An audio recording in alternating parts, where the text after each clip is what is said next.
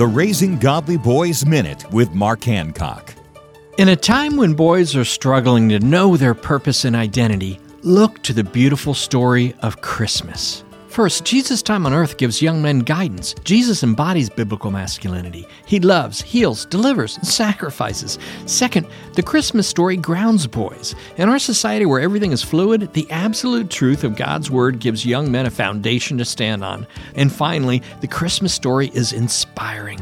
Boys always want to know what's at stake, and the life and death of Jesus proves that laying down our life for the life of others is our greatest call. May these days of the Christmas season remind remind your son and you to thank God for the amazing gift of redemption through Jesus. To learn more about raising boys to be godly men, visit Trail Life USA or raisinggodlyboys.com.